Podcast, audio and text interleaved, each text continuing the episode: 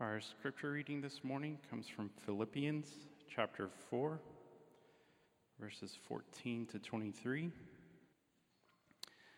It was kind of you to share my trouble, and you Philippians know yourselves that in the beginning of the gospel, when I left Macedonia, no church entered into partnership with me in giving and receiving except you only. Even in Thessalonica, you sent me help for my needs once and again. Not that I seek the gift, but I seek the fruit that increases to your credit. I have received full payment and more. I am well supplied, having received from Epaphroditus the gifts you sent, a fragrant offering, a sacrifice acceptable and pleasing to God. And my God will supply every need of yours according to his riches in Christ Jesus. To our God and Father be glory forever and ever. Amen. Greet every saint in Christ Jesus. The brothers who are with me greet you. All the saints greet you, especially those of Caesar's household. The grace of the Lord Jesus Christ be with your spirit. This is the word of the Lord. I'm happy to be with you this morning, but I am sad to be concluding the book of Philippians. Philippians has been a wonderful short letter for us to study this fall. We began in the very beginning in chapter 1, verse 1, on, I believe it was August the 20th. And here we are closing out this letter this morning as we close out the year of 2023. And I, I really hope that this, this short book has caused you to rejoice more in the Lord. It has me. And I, I think it's given us many reasons to rejoice in the Lord this fall. And as we near Christmas Day, we near the celebration of God graciously and generously giving us the gift of His Son. And by way of application, I think it's very appropriate to respond by rejoicing in the Lord Jesus Christ again this morning.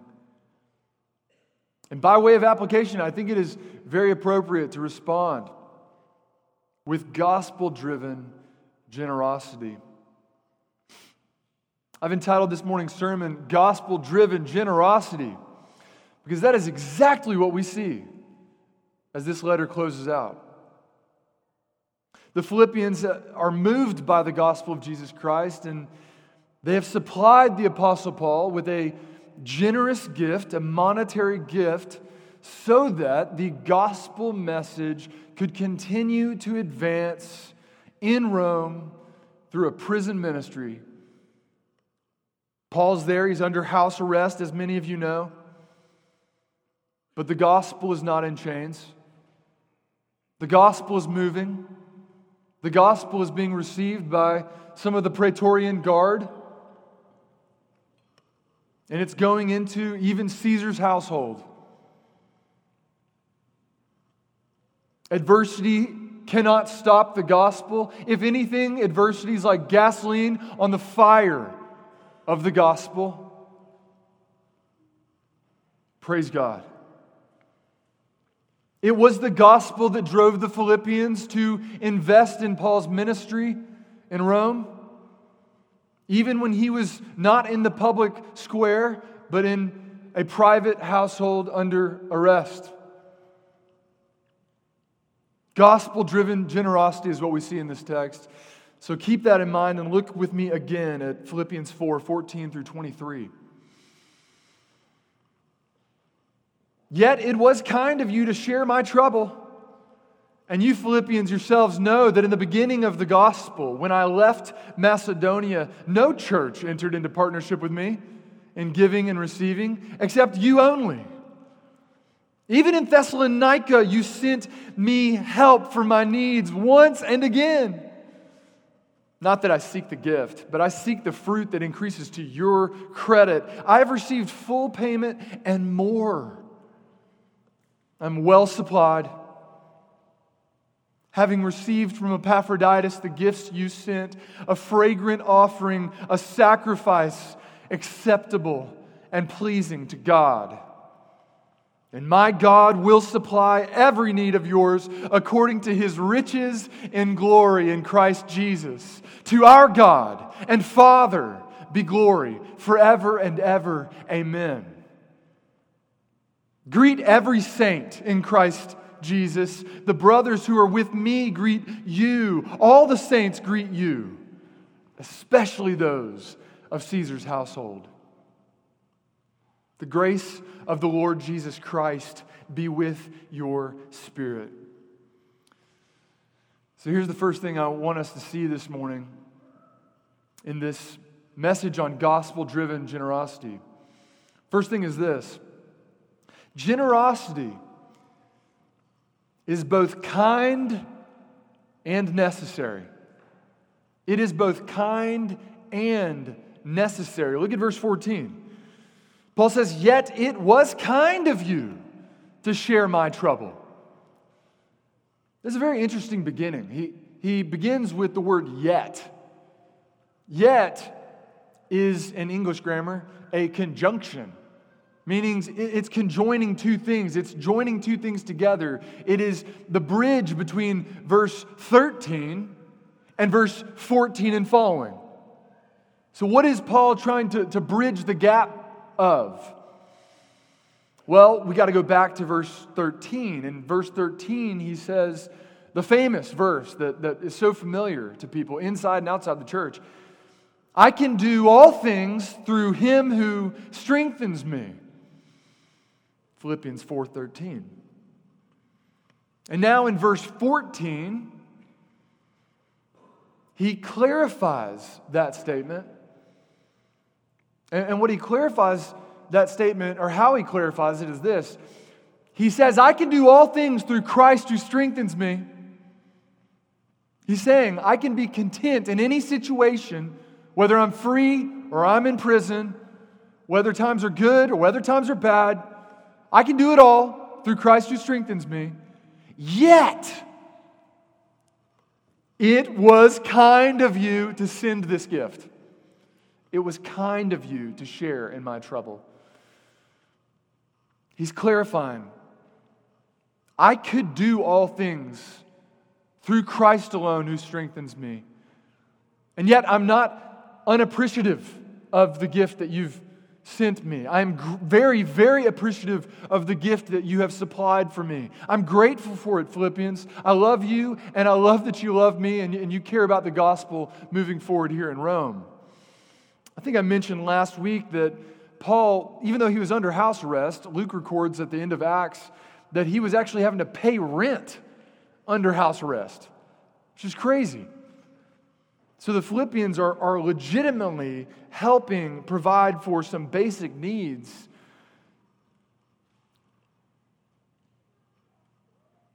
In doing this, the Philippians have shared in Paul's trouble. That they're true gospel partners with Paul, as Paul's a gospel partner with this church. They are not just with Paul when things are easy.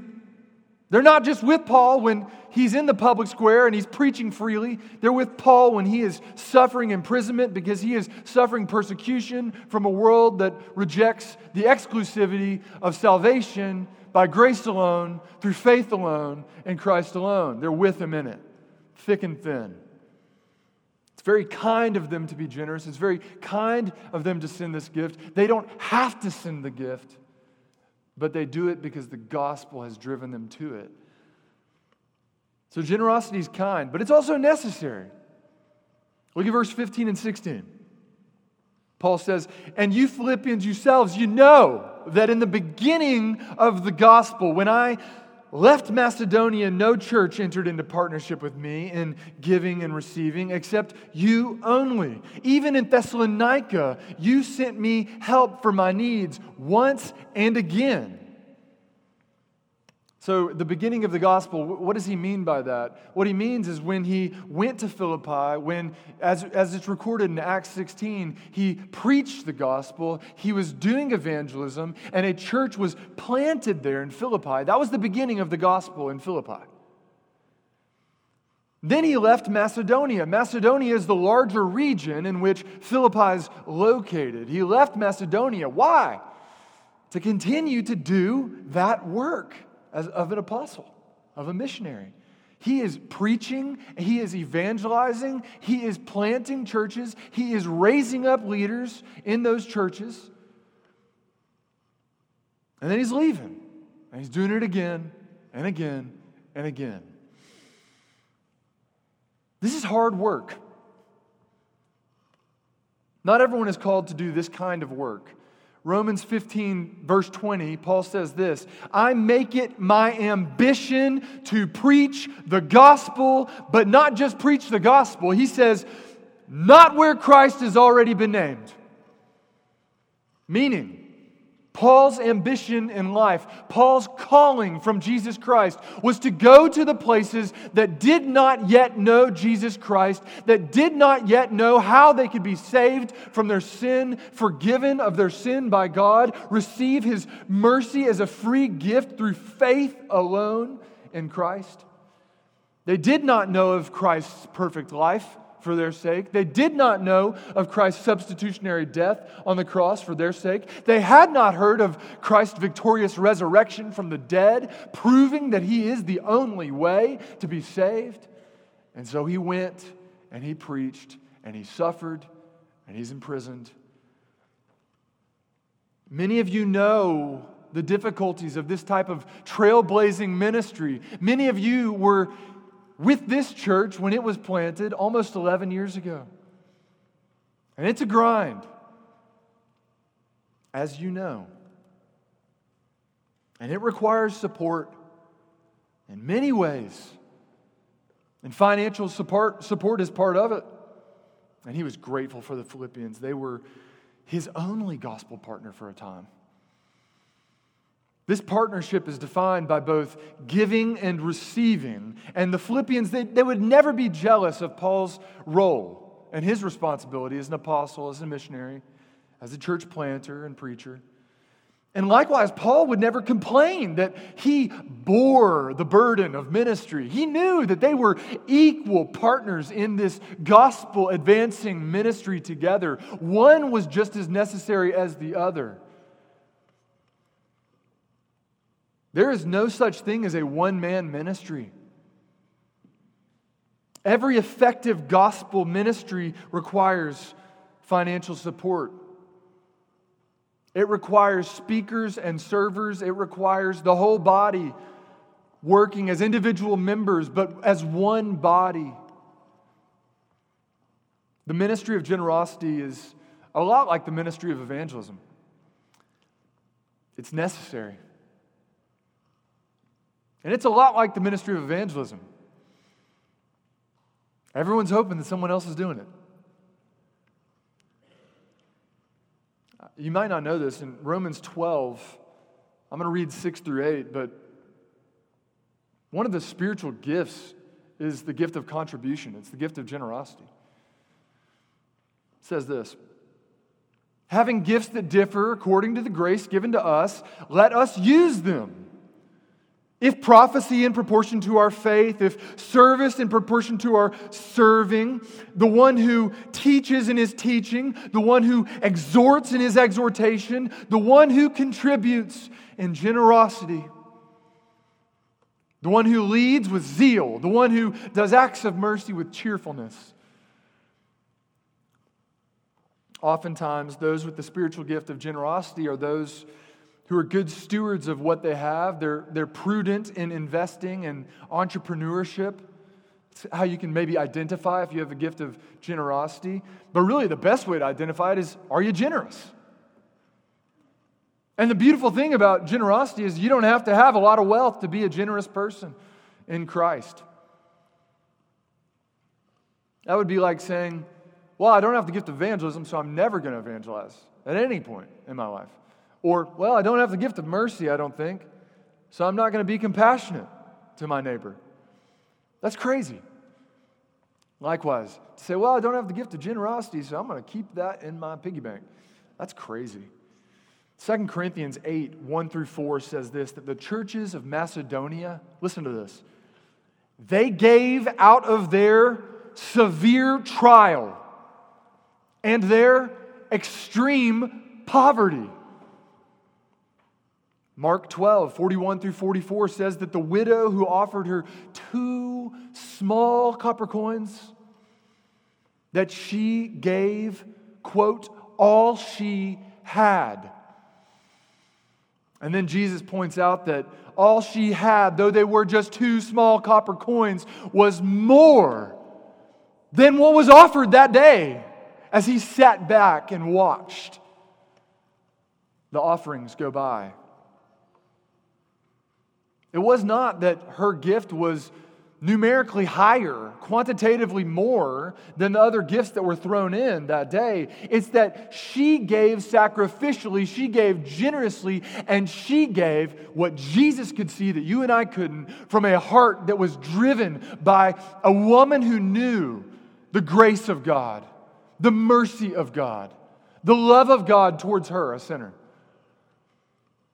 And although we might not all have the spiritual gifts, the exact same ones, it doesn't excuse any of us from being not being generous, and any more than it excuses you and I from never evangelizing or never showing mercy to someone in need. We're all called to be generous. We're called to be generous with what we have. And so this shouldn't be something that, that we talk about and go, ugh, this is something I have to do. This is something that we get to talk about and go, praise God, I get to be a part of this. This is gospel advancing ministry, generosity. You remember what God said to Abraham in Genesis 12, verse 2? He said, I will make of you a great nation, and I will bless you and make you make your name great so that you will be a blessing. And the truth is, the more that we personally, individually, as families, as a church, engage in generosity, the more we are going to become aware of the blessing that is in it. Not just for those whom we are being generous towards, but even to ourselves as the giver. Jesus Christ said this, and in Acts 20 35, it says, it quotes him. It says, Remember the words of the Lord Jesus how he himself said, It is more blessed to give than to receive. So, yes, generosity is both kind and it is necessary and it is a blessing both to the giver and to the receiver of the gift. Paul goes beyond that, though. He says that there's yet another blessing to generosity. It's that generosity is rewarded by God. That's my second point. Generosity is rewarded by God. Look at verse 17. Not that I seek the gift, but I seek the fruit that increases to your credit. What's Paul saying here? He's saying there is a much bigger picture than what's just seen in the Philippians' gift here. The bigger picture is this they have given a material provision gift to Paul to help him in need so that the gospel could continue to advance, so that he could pay the bills on time under house arrest and more. And yet, there's a spiritual blessing through their giving that they are experiencing spiritual rewards that they will one day receive in heaven from God Himself. One theologian put it this way their gifts brought Paul joy, not because of its personal material benefit to him, but because of its spiritual benefit to them. And we don't need to tiptoe around this stuff. Jesus Christ did not tiptoe around rewards that await faithful Christians. He talked openly and explicitly about them. I'm going to quote him Matthew 10 41 through 42. The one who receives a prophet because he is a prophet will receive a prophet's reward. And the one who receives a righteous person because he is a righteous person will receive a righteous person's reward. And whoever gives one of these little ones even a cup of cold water because he is a disciple, truly I say to you, he will by no means lose his reward. Even a cup of cold water. The Philippians were essentially they were reallocating God's material blessings to them and they were reaping spiritual rewards. That's not why they did it, but that is what was happening, and Paul's reminding them of that. And I think it's important that you be reminded of that. They're, they're not simply giving their money away, they're investing in what? In the gospel of Jesus Christ, advancing in that present day and in their futures, in the life to come, after Christ comes again and consummates the kingdom of God in the new heavens and the new earth. They were storing up treasures in heaven, and Jesus Christ speaks of that. Matthew 6, 19 and 20. Do not lay up for yourselves treasures on earth where moth and rust destroy, where thieves break in and they steal. But lay up for yourselves treasure in heaven where neither moth nor rust destroys, and where thieves do not break in and steal. There are no thieves in heaven. There's no corruption in heaven. There's no depreciation of anything in heaven. It's the safest investment of our lives. And it's an investment in our life to come. And I just want to pause for a moment and remind you of the reality that that is not the counsel that you're going to get from the unbelieving world as you steward your finances. I mean, the world is completely opposite to that. The, the world, the unbelieving world, the wisdom of this world says invest everything you have in this life for a better life at the end of your life, not at the beginning of your eternal life. And unfortunately, many Christians, many immature Christians, nominal Christians have taken the bait and they're all invested in this life and, and none in the life to come. And though they will be saved by grace through faith in Christ alone, they're not preparing for the life that's to come.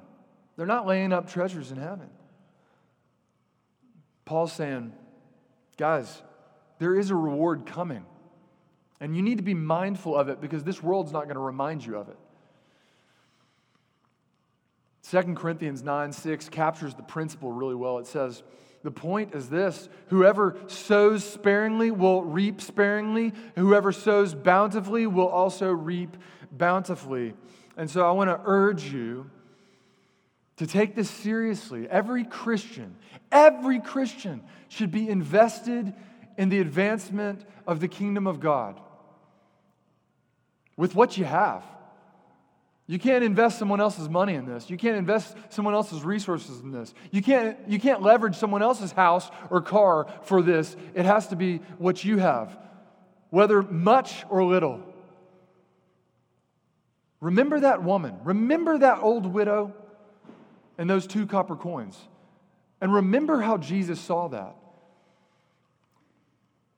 Maybe you're here this morning and you have been invested and you have been contributing. Great. Be reminded there is a reward coming.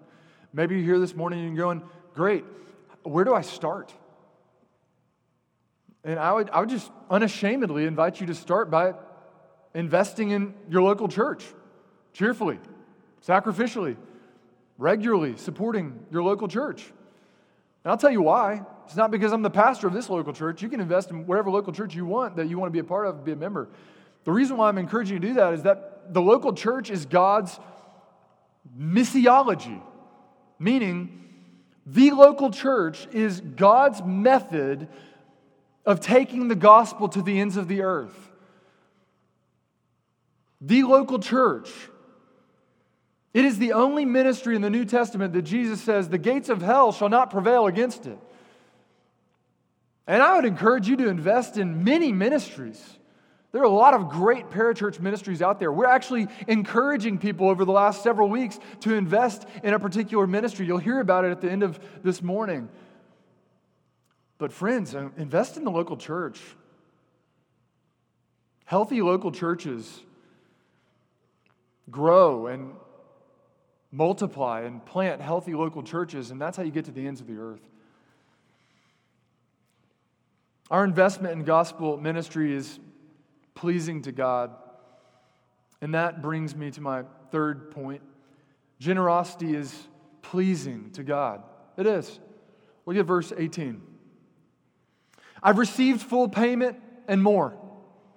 I'm well supplied. I've received from Epaphroditus the gifts you sent a fragrant offering, a sacrifice acceptable and pleasing to God. Well, the first sacrifice I want you to see is actually from the Philippians. It's Paul says he says he's received full payment and more. And it's a legitimate question to ask. Is a generous gift generous if it costs the giver nothing? If Bill Gates was like, hey, here's a $10 bill, you'd be like, that's really nice, Bill, but you could have easily given me a couple hundred dollar bills and it would have been no sweat off your back, right? There's no sacrifice in that for him. Is a generous gift generous if it costs the giver nothing? Sometimes we can be so cold and calculative over our giving where we're like, do we, do we budget that in? And I'm not saying be irresponsible at all. I'm saying Give, give where you have to make adjustments in your life that make you a little uncomfortable personally so that it is a sacrificial gift. The Lord rejoices in that, He takes pleasure in that. Cheerful, sacrificial gifts. Don't give sacrificially if you can't do it cheerfully.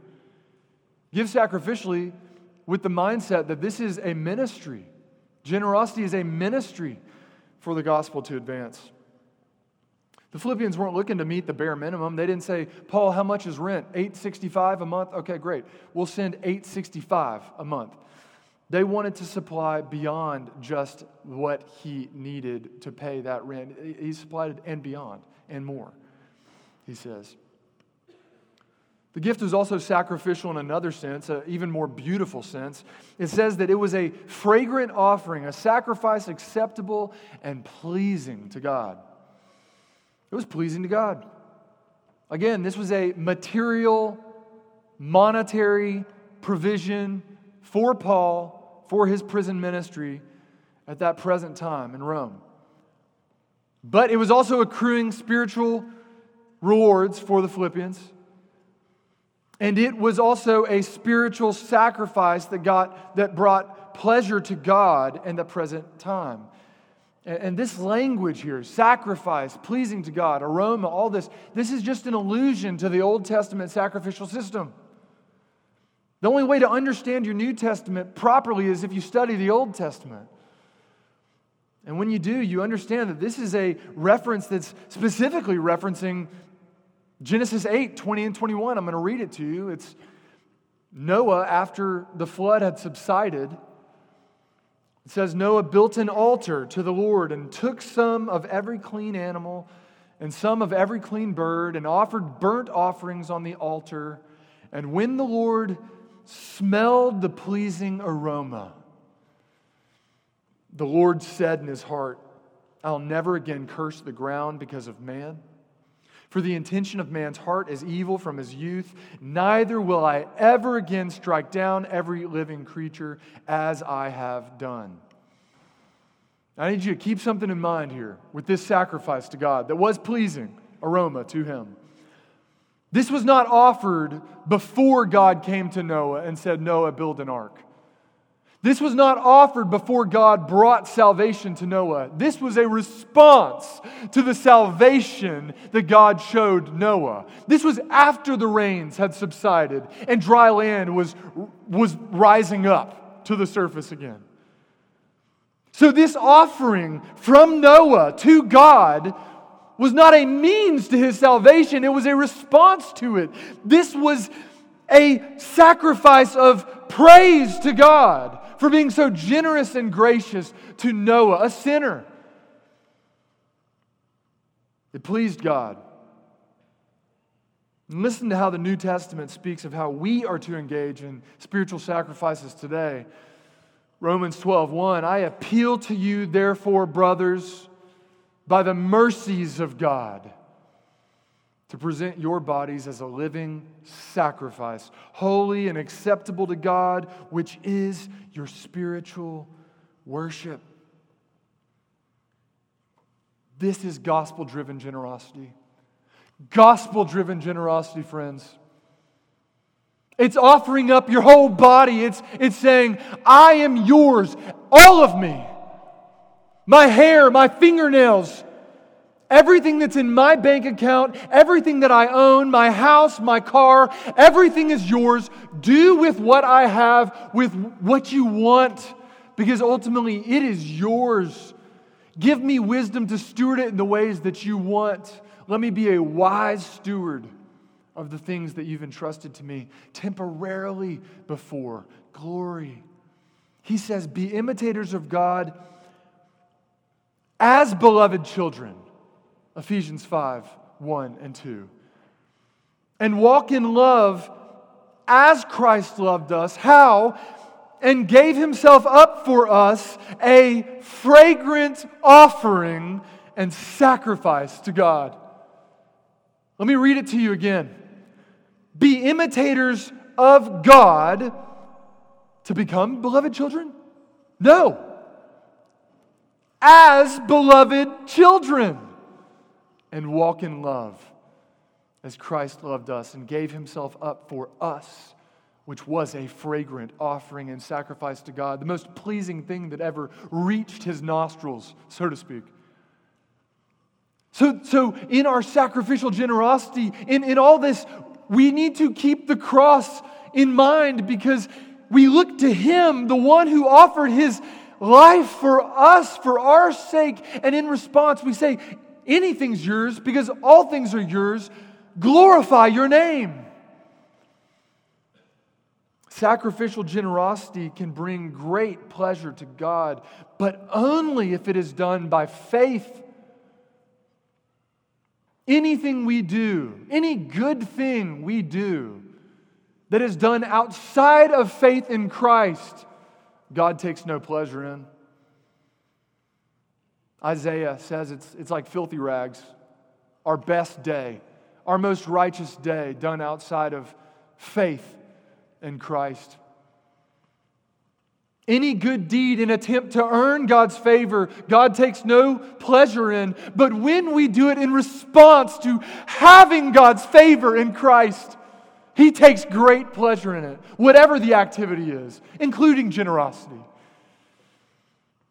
And that's my fourth point. Generosity is an act of faith. Look at verse 19. And my God will supply every need of yours according to his riches in glory in Christ Jesus. The truth is that the Philippians' resources were likely depleted as a result of this gift. They supplied for his needs and more. So Paul reminds them that God not only sees their generosity, he not only rewards their generosity on that day, He not only takes pleasure in their generosity in that moment, but God, their Father, promised to replenish them and to continue to meet their material needs as they sought first the kingdom of God and His righteousness.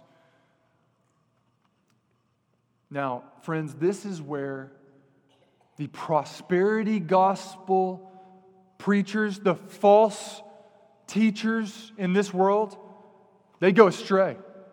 I mean, this is where the road diverts from the truth. Listen very closely because if you miss it, you'll take the wrong road. You'll misunderstand what gospel driven generosity is from their lies. Prosperity gospel preachers say, sow, sow, and reap right now. The more you give, the more you'll get right now materially. False gospel. It's just not true.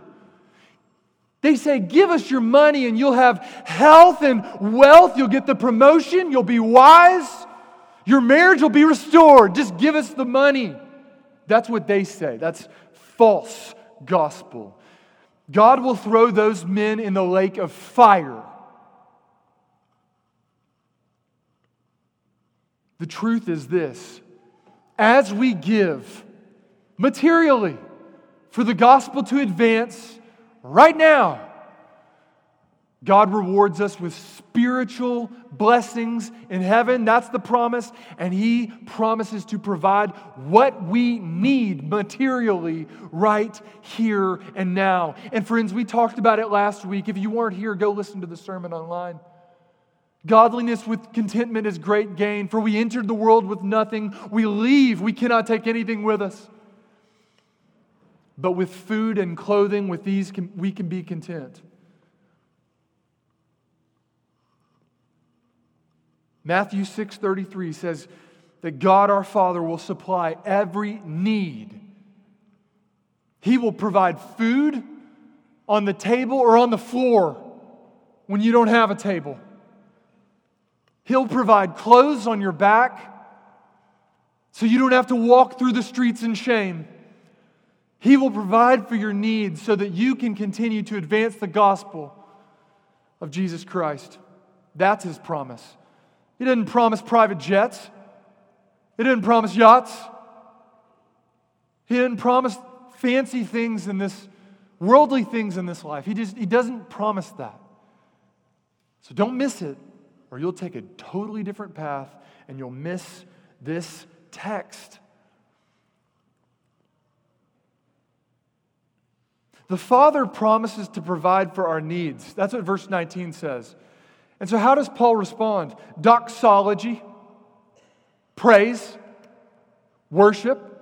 He calls a time out and says, Let's praise God for that. Every need met as I continue to seek first the kingdom of God and your righteousness? Yes. Food and clothing, you'll have no lack. Praise God. Paul says to our God and Father, our great provider be glory forever and ever. Amen. God has been generous towards you, friend. He's been generous towards us.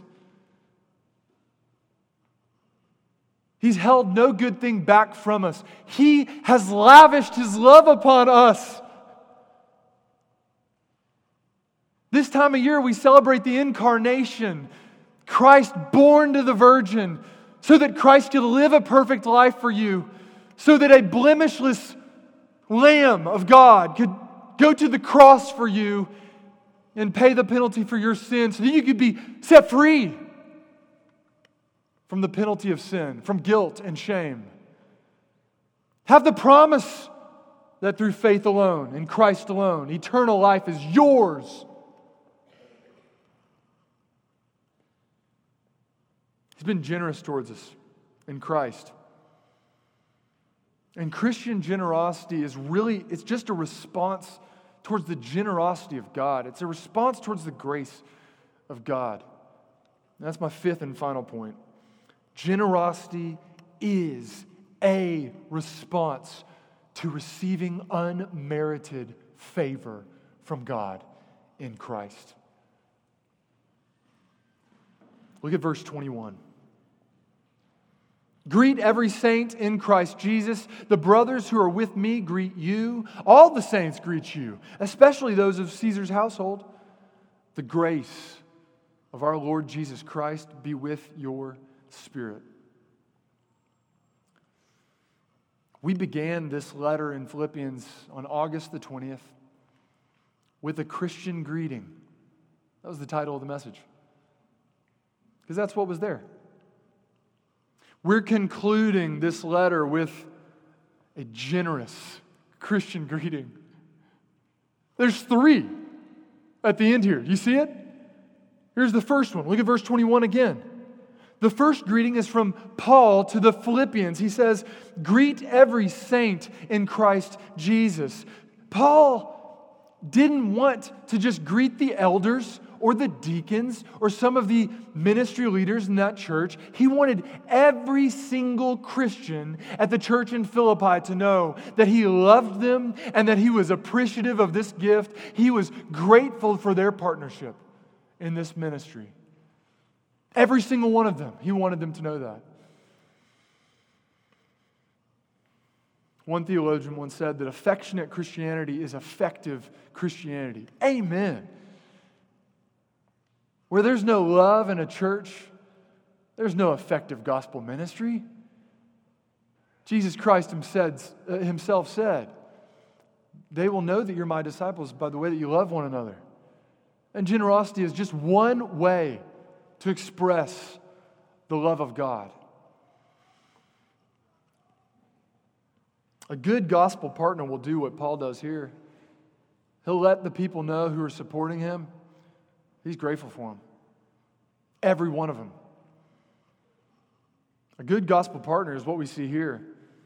A church like the church in Philippi supporting Paul through thick and thin. Not knowing how the gospel would advance in prison, but investing and trusting that God's message will never be imprisoned. And it wasn't. Here we are talking about it 2,000 years later. Praise God. Pray that we have faith like that. If Christ delays another 2,000 years, will your ministry and our ministry as a church impact those saints then? Pray it would. The second greeting we see is from the brothers who were with Paul to the Philippian church. Verse 21 again. The brothers who are with me greet you. Well, who were the brothers who were with Paul? We know for a fact, because of Philippians chapter 2, verse 19 through 30, that it was Timothy and Epaphroditus.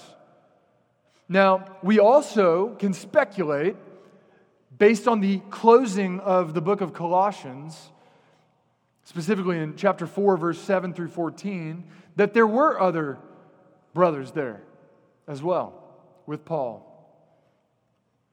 The big picture that I want you to see from, from this second greeting is this it is touching to think of other believers wanting to say hello and, and give their greeting to the Philippian church, some of which might have never met any of the Philippians.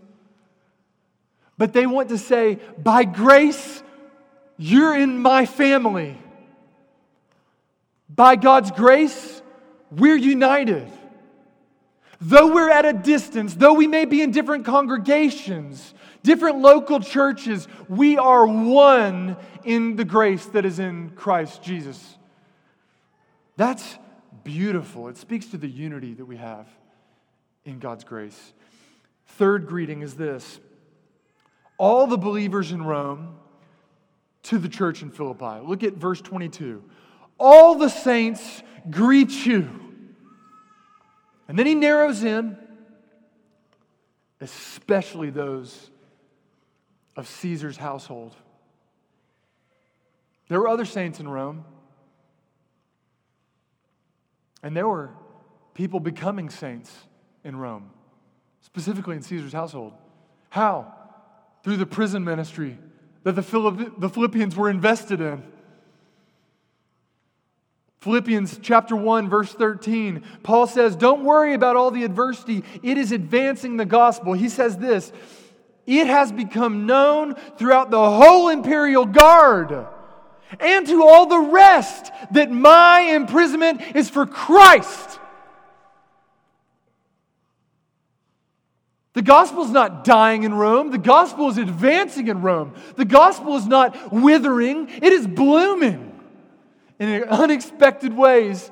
The imperial guard, some of the men that were shackled to Paul in that imprisonment, were hearing the gospel, coming alive in Christ, going out alive in Christ, cannot help but talk about Christ, and people were coming alive in Christ in Caesar's household. Well, we know there were some guards, but there could have been family members, there could have been slaves, other servants, cooks, food tasters, judges. You name it.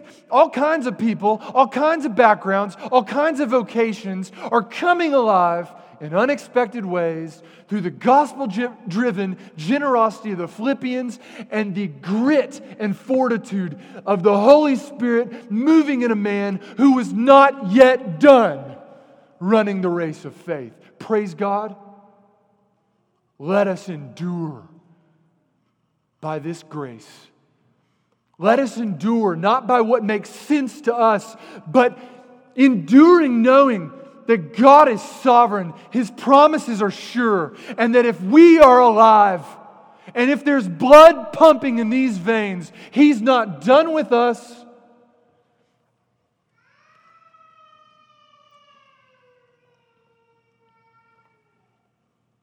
To get a greeting from these new converts in Rome. I mean, can you imagine being the Philippians reading this letter for the first time? What? Caesar's household? The Praetorian Guard? So people are actually getting saved? Like the gospel is the power of God for salvation? Yes.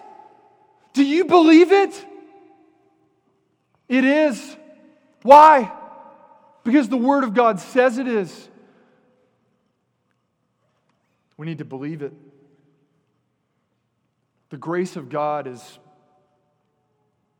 unexpected. You can't predict who God is going to save by his mercy. It is far reaching. It saves Ninevites, it saves terrorists like Paul. And it sure as heaven can save you if you repent of your sin today and put your trust in Christ Jesus alone, knowing that He came and was born and lived and died so that a sinner just like you could be saved, forgiven, and enter into a cosmic redemption story. Actually, be a participant in it. It's just amazing. Paul concludes just emphasizing that grace is the root of all this, that, that grace led to the fruit of this generosity from the Philippians. He says, The grace of the Lord Jesus Christ be with your spirit. Because as we continue to abide and be strengthened by the grace of the Lord Jesus Christ, we will bear more fruit than we thought possible in this lifetime before He comes. 2 Corinthians 8 9. Let's be reminded of that grace before we close. For you know the grace of our Lord Jesus Christ, that though he was rich, for your sake became poor, so that by his poverty, you might become rich. And that's not the prosperity gospel preaching. That is not health, wealth, and prosperity in this life to come, this life now, but it is the eternal life that is to come. We are rich in Christ. That's exactly what we celebrate this Christmas season. That's what we celebrate all year long the free gift of eternal life for all who put their faith in Jesus Christ. Let's pray.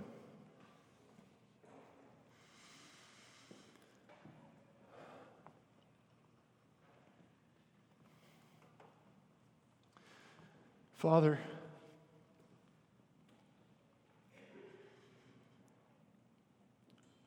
you have been and continue to be so kind to us.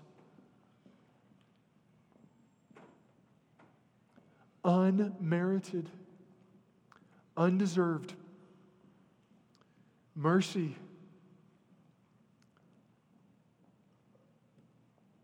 Immeasurable patience, unending love,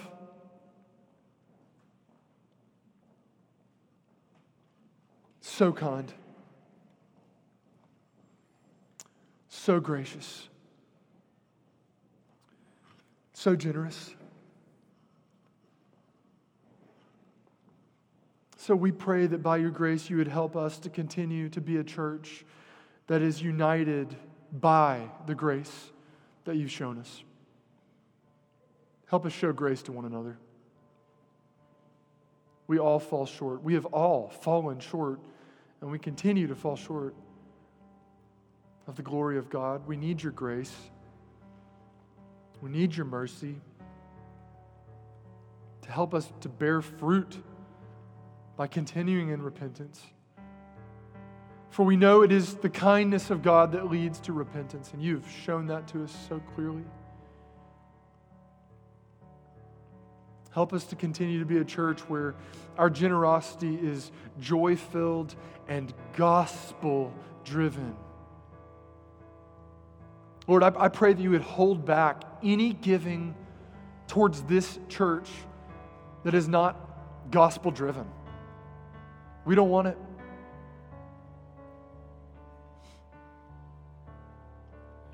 Father, help us to be good stewards of everything that you've given us for your glory,